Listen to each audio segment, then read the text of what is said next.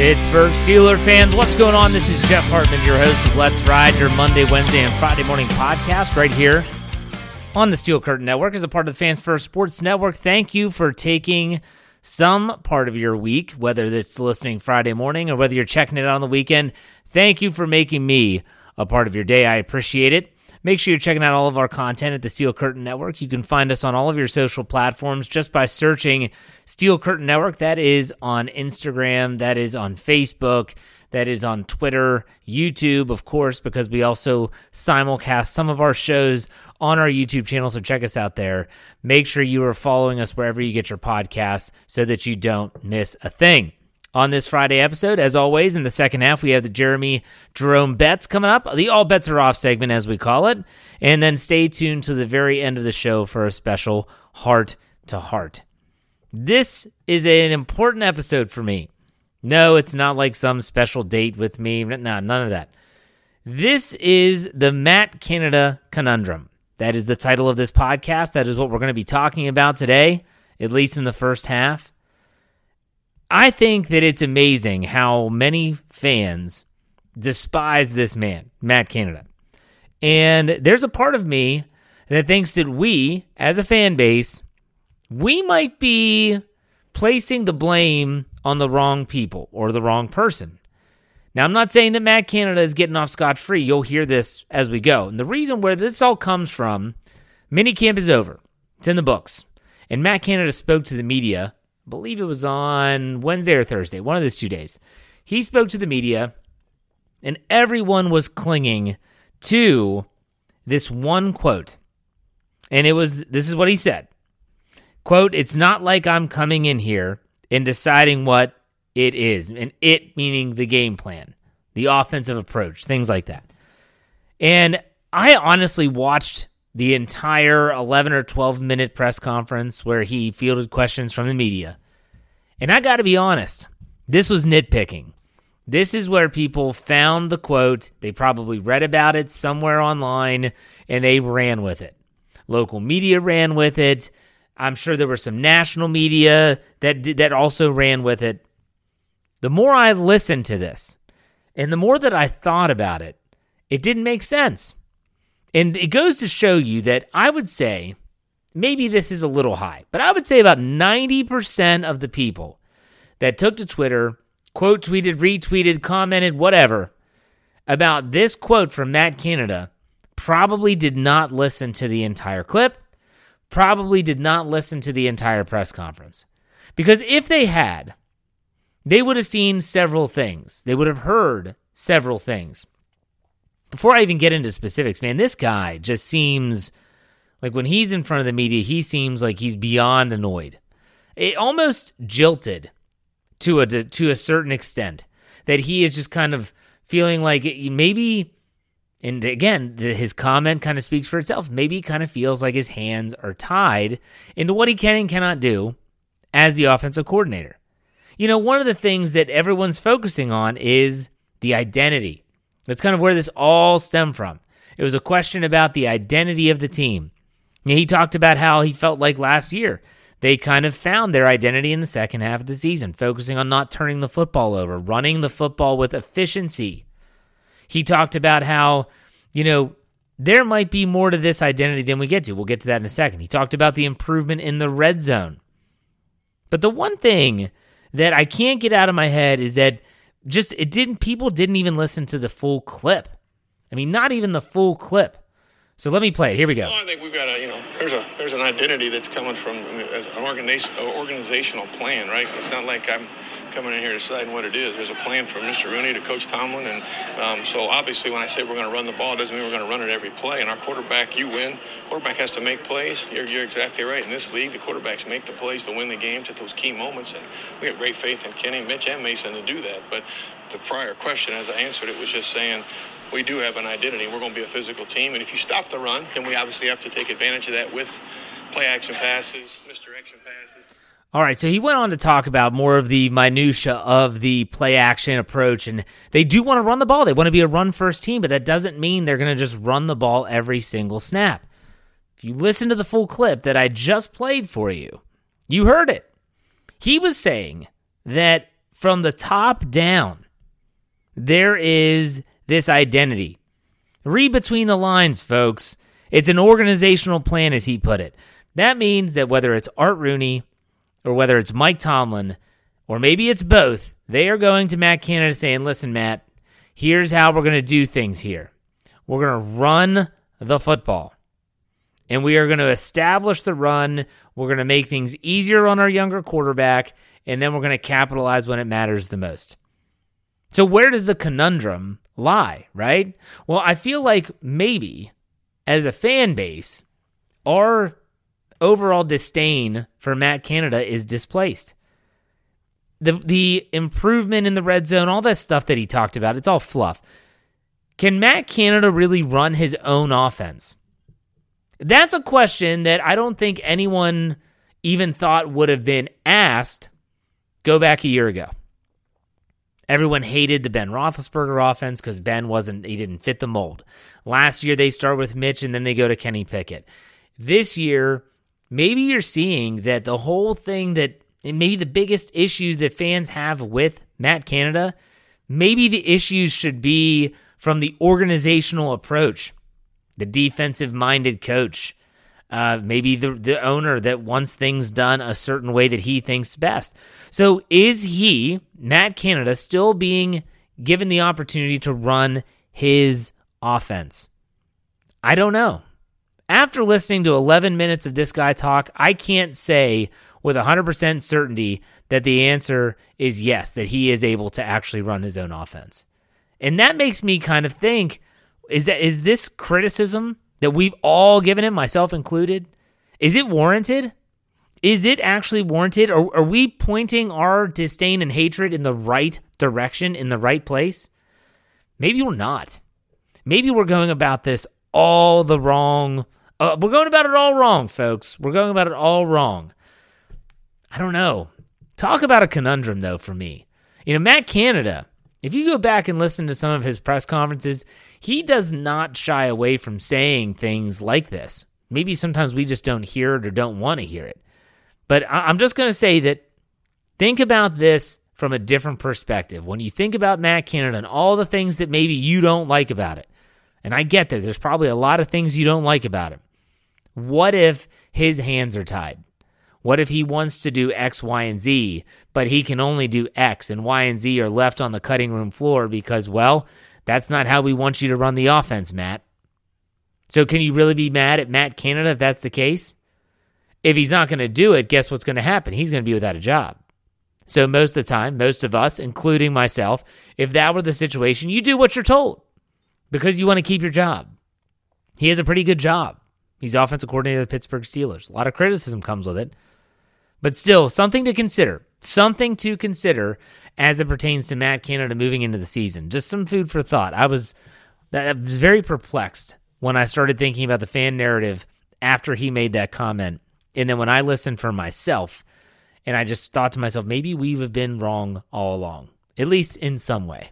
I'm not giving him a free pass for everything, not at all. But you know what? There were some takeaways from Matt Canada's press conference as well. Things that I again, everyone clung to that one quote. The you know I'm coming in here and dec- I'm not coming in here and deciding what the plan is. Like that that quote that I read earlier. That's what everyone focused on. But he talked about so many things that I felt were very beneficial that kind of got just kind of brushed under the rug. I loved his answer when they asked about pressure he says, "Hey, am I? Am, I've grown up in the in the way that it's a privilege to have pressure, meaning, you know, if you're in a pressure packed job, you're you're, you're a pretty important person." And so he embraces it. I love that. Very Mike Tomlin esque right there. He talked about how in today's NFL, it's a mismatch business. You are constantly trying to create and to exploit mismatches with the defense. He, t- he talked about three players in specific that he said could be really big in this type of game, in mismatch games. Darnell Washington was one, Calvin Austin the third was the other, Connor Heyward was the third. He's, you know, if if Darnell Washington, as an example, if they are taking him out of the game, then we feel like the Steelers have, and this is Matt Canada speaking, we feel as if we have the other players that can also win their mismatches. And they think, and you can just read between the lines, folks, he is saying that he thinks the Steelers offense can be a problem for a lot of people this year. I love it. I love that approach. He did talk about Kenny Pickett's progress, that he's had a phenomenal spring. He's been there every step of the way, hasn't missed anything. He's taken on the leadership role. We've all heard about that a lot, but he is reiterating that, which is not what has been happening at some of these position meetings where, or these interviews where, for instance, Frisman Jackson's quote about George Pickens and how he didn't feel like George Pickens played that great last year, and that's partly on him. Yeah, that, that was not said about Kenny Pickett. You know, he, he was asked about in terms of Kenny Pickett in the second half of the season not really taking a lot of risks. He didn't. He didn't take a lot of risks last year. And he said, listen, there's a big difference between like being cautious and then being, you know, you can't be scared. You're going to have to take some risks. You're going to have to take some shots. He feels like they can be a little bit more aggressive this year. And so that's a good thing. But he also, he just talked at length about the the depth that they've added, and especially on the offensive line. He talked about Isaac Seumalo more than once. He's really excited about the group up front that they have to work with. He loves the additions of Broderick Jones, Darnell Washington, already mentioned him. I think Matt Canada is looking at this, and outside of that one singular quote that everyone is clinging to for dear life for whatever reason, he's looking at this and saying, I'll tell you what, I, I, he likes the offense. He loves the group that they have. Will they be able to get it done? I don't know. Is Matt Canada the sole person that's going to make that happen or come to fruition or not? After listening to that, I'm not so sure. So maybe the people above him, Rooney, Tomlin, etc., maybe they, if they feel that the, it's warranted, let the reins off of Canada a little bit to say, hey, let, us open it up a little bit. We will see how this plays out. But unfortunately, we won't find out until at the very earliest training camp, which is at the end of July. Really interesting stuff. The Matt Canada conundrum. If you want to let me know what you think about that, hit me up on Twitter at jhartman, H A R T M A N underscore P I T. Would love to hear from you. In fact, second half of this show, we have the All Betz Are Off segment. Stay tuned till the very end for a heart to heart. You won't want to miss that. We'll be right back after this break.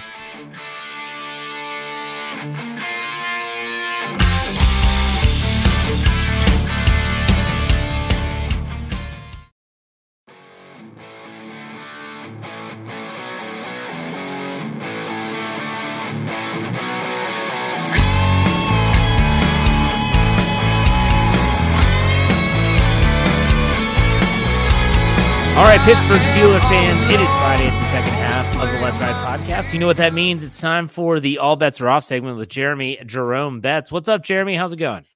It's going pretty good, man. Uh, staying busy with work, new job, so but it's going well. Yeah. Enjoying it, but still excited to talk Steelers football as always every week. Yeah, we do this every week, no matter what. In case you're new to the program, every Friday, Jeremy joins me unless schedules get in the way. Most of the time, we're here talking about the Steelers, and you know we're wrapping up minicamp, and there's a lot of stories mm. coming out of minicamp.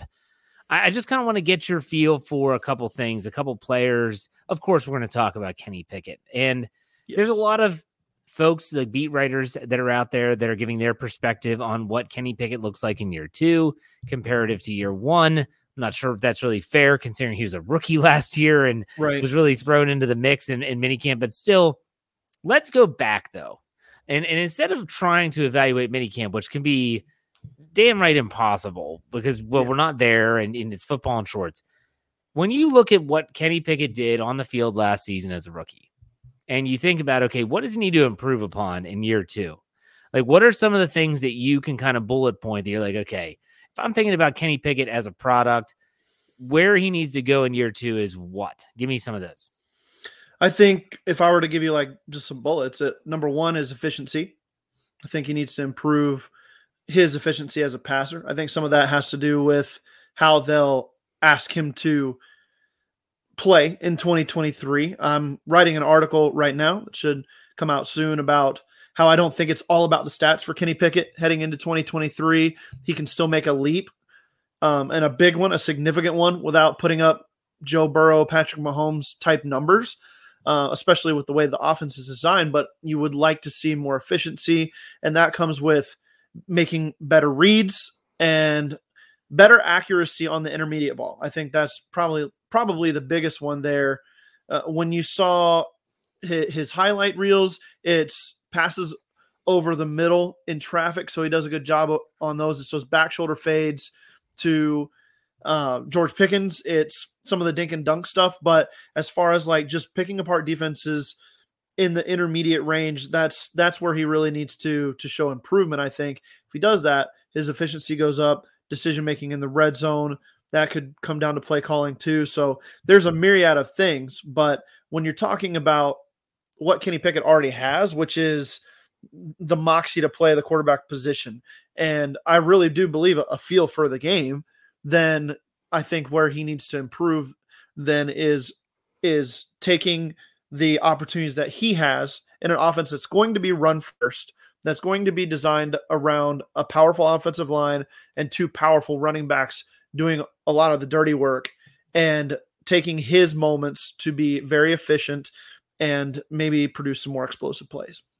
You know, on Wednesday, and you kind of brought this up, it's a good segue. On Wednesday, Matt Canada spoke with the media after it might have been before or after, I don't know. I saw the the highlights and some of the quotes after practice had ended.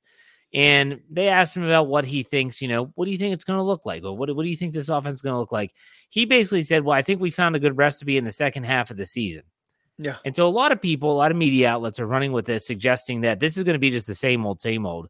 And it's going to be try and ground and pound, protect the football.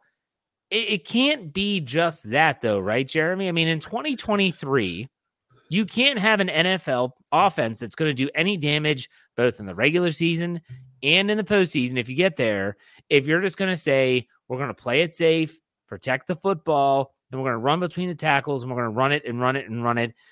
That can't be it, right? This has to be them with a little bit of a smokescreen. Do you agree or disagree? I, I agree in the fact that uh, when it comes down to it, you're going to have to ask your quarterback and your playmakers on the outside in the passing game to win some ball games. You you can't just rely on that running game. And you know, a lot of critics of the Steelers' end of season run was that the teams they played weren't very good uh, overall across that back portion of the season. And yeah, do I think they found a formula that can succeed? I, I do, but you're going to have to modify it. You're going to have to add layers to it. You're going to have to be, like I said, more explosive because – if you're relying on 15 to 20 play drives to get you down the field and then um, you know, you, you can't settle for field goals like they had to last year and expect to win ball games anymore. So I think you have a winning formula if you can become one of the top five to 10 teams in red zone efficiency as opposed to a bottom five team in red zone efficiency like they were last year. So th- there's some of that formula that I think can still work but you put a lot of pressure on your defense and you put a lot of pressure on your offensive line to control the game uh, so that your your ground and pound style can work. We've seen it work in the past with like the 2019 Titans, I believe, that uh, made it to an AFC championship game and th- they rode the back of Derrick Henry and an efficient passing offense to to success along with a good defense. So we've seen it work, but in the end, the result was what most of the time is is that the high powered offense took them down in the Kansas City Chiefs. So it's going to be important for the Steelers to add some layers to the offense as far as explosiveness, or you're going to cap out at, yeah, we can beat up on the teams that are below or even maybe at our level. But if you move up a gear, uh, is it just going to be more uh, 38 to 30, Bengals losses like we saw in right. the second game last year. So you, you got to have a little bit more to it. You know, you, you talk about uh, it. Can the defense stand tall? Because it puts a lot of stress on them. If you if you're yeah. going to have a ball control offense and they're going to struggle in the red zone, like you just mentioned, it's going to put a lot of stress on them. And when I think about the Steelers' defense in 2023, I, I don't know if I'm sold on that. I mean, there's a lot of unknowns there. You look at the inside linebacker position. Yeah, we all hope that Cole Holcomb Holcomb pans out. Yeah. But we don't think the depth is that great there. like the three safeties, cornerback. I mean, are they going to rely on Joey Porter Jr. right out of the gate? We like Patrick Peterson. I hope he has a, left, a, a lot left in the tank. Uh, is Keanu Benton going to be able to come out and contribute right away? There's a lot of question marks, in my opinion. But I want to ask you do you have any hesitation about this defense in 2023, or do you think that it's just a matter of them kind of figuring it all out? While I do think they'll have some growing pains, I think that the defense will eventually work itself out to be a, a contributor uh, to winning performances and not just not necessarily even a reason they don't lose, you know, but actually playmaking, setting up the offense in position to succeed. A lot of that depends on health, but you're right. Um, I have said a couple times on podcasts now that you know we've got we're we're relying on some ifs to work out if we want this defense to be there's that word again if we want this yeah. defense to be elite so it, you've got to have hit on the free agent signings. You're going to have to have some rookies contribute if joey porter jr comes along slowly at first and keanu benton doesn't really hit the ground running on that defense you you could have some holes. And it's going to be about that team really finding their stride and gelling quickly as a unit. I think having Teryl Austin coaching the entire defense with his experience as a secondary coach is huge for the young guys because they're going to be able to lean on his experience and his field vision from that regard, as well as Minkah Fitzpatrick. And Levi Wallace still being there is actually a big deal, in my opinion, because he knows the defense, he knows the scheme, he knows what the, the team wants to do. So you, you've got pieces that can work. If they do, I think this is a really good defense but you are relying on some some unknowns here to work out in your favor. Do I think the defense will be bad ever? I don't know, uh, but do, do they have the ability to kind of just sell in as okay, good to good instead of great, instead of a reason the Steelers win? They could if some of these pieces take longer than we th- we think or hope that they will to work out. Now, the next question, which stays on the defensive side of the ball, I kind of got a little bit of your answer to this on the Steelers fix this week when uh, Andrew Wilbar, that miserable little man, brought it up and kind of poo pooed the report that I had last weekend about Chase Young yeah. potentially. And there's interest. That's all I said. If, if people actually listen to the podcast and actually read the article that I wrote, I never once said that a deal is imminent. I never once said that it was a guarantee to happen. I just said there was interest, and that could end like that. Chase Young could play out his season in Washington, become a free agent next year. I don't that could happen, and people are going to come back at me and say you were wrong. I, I'm I'm not wrong if I never predicted anything to specifically happen. Right. But when you saw that, what was your first take? You're an Ohio State guy. I figured you would know more than any anyone that you know with with Chase Young spending his collegiate career there and the, with with the Buckeyes. What were your thoughts when you saw the report? Well, uh, going back to his Buckeye days, the the Bosa brothers coming out was kind of the the gold standard. You know, Joey Bosa came out first, then yep. uh, Chase Young is next, and then you had Nick Bosa kind of follow that up. Well, Chase Young was supposed to be better than than both of those boys, and he was in college. He just was an absolute wrecking machine in the mold of a Jadeveon Clowney off the edge. And we've seen kind of injuries derail that a little bit. Maybe a, I don't I don't want to call him out for lack of motivation or anything like that, but you do get tired of of a culture in Washington most likely that is in the news for all the wrong reasons all the time. So it you know a fresh start for him could be huge. That being said, when I saw the report from you, I thought, oh man, this could be amazing for this defense because, uh, in my personal opinion, if you don't have an elite quarterback, if you don't have one of the top three or four or five guys, we've seen it now the last several years in the league, you have to be extremely deep along your defensive front in order to hang with those teams. Patrick Mahomes' offenses are the gold standard of, of what's winning Super Bowls these days, but you have teams like the Eagles last year, the 49ers the year prior or a couple years prior that just relied on incredible front sevens. Even the Tampa Bay Buccaneers, to a point, had a fantastic front seven that just dominated games. And if you are the Pittsburgh Steelers and you don't know if you have an elite quarterback yet, uh, what more important thing could you do than really just get as much depth, as much starting caliber, star caliber players on that defensive front? So I said my initial thought was bring him in, and then my second thought was, oh wait, how much is it going to cost though? Because yeah. you know Omar Khan, I, I trust to to make a, like a contract work, but what are we giving up for a guy that has some question marks? Can he stay healthy? Is he motivated enough to be able to play at a high level still? There there are some questions, but I think again, culture is a huge deal and then the the talent is undeniable from a tape perspective. You just turn on his tape at Ohio State and early on in Washington, it's just next level stuff. So bringing him in would be huge, I think, for the Steelers' chances. If they don't bring him in, I said this on the Steelers fix. If they don't bring him in, I don't think it tells us much about what the Steelers think of themselves in 2023. But if they do bring him in, I think it tells us loads about what they think of themselves as a potential contender for a title, not just hey, we we want to try to win our division and, and win a playoff game.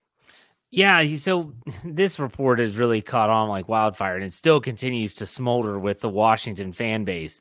And I was actually on a podcast uh, Wednesday uh, with yeah. the Washington Post, and they asked me about what do you think it would take. This is the di- most difficult question to answer because yeah. you have an organization in the Washington Commanders who basically just told uh, their star player, their top pick, top five draft pick in that draft class, we're not picking up your fifth year option. I mean, yeah. is there a bigger slap in the face to a to a player than we have contractual control over you for one more year because we value you and we want you for that one more year, likely for more. We're not picking it up. So they're not picking it up. He's had injuries, like you mentioned.